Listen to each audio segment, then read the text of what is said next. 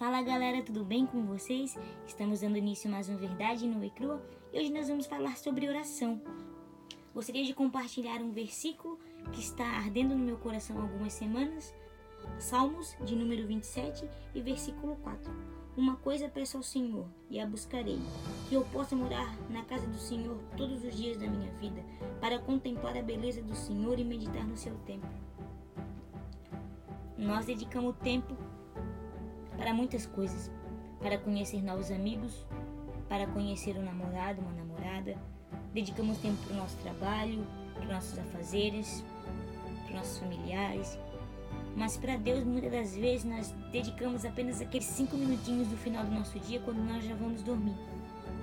E Deus, Ele não deseja isso. Deus, Ele deseja estar a sós conosco.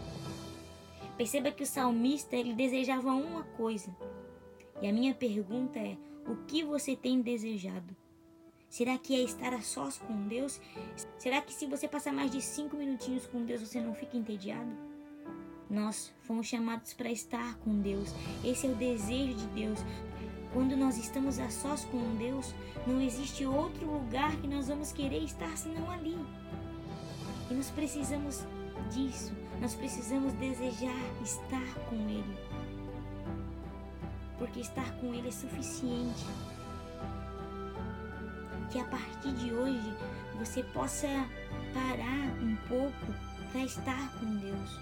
Dedicar um pouco mais do seu tempo para estar com Ele em oração, conhecê-lo, assim como nós dedicamos tempo para conhecer alguém, que nós possamos parar e dedicar tempo para conhecer o Senhor, porque eu tenho certeza que é através da oração, é através de conversar com Ele que nós vamos conhecê-lo melhor. E conhecendo melhor, nós vamos amá-lo ainda mais.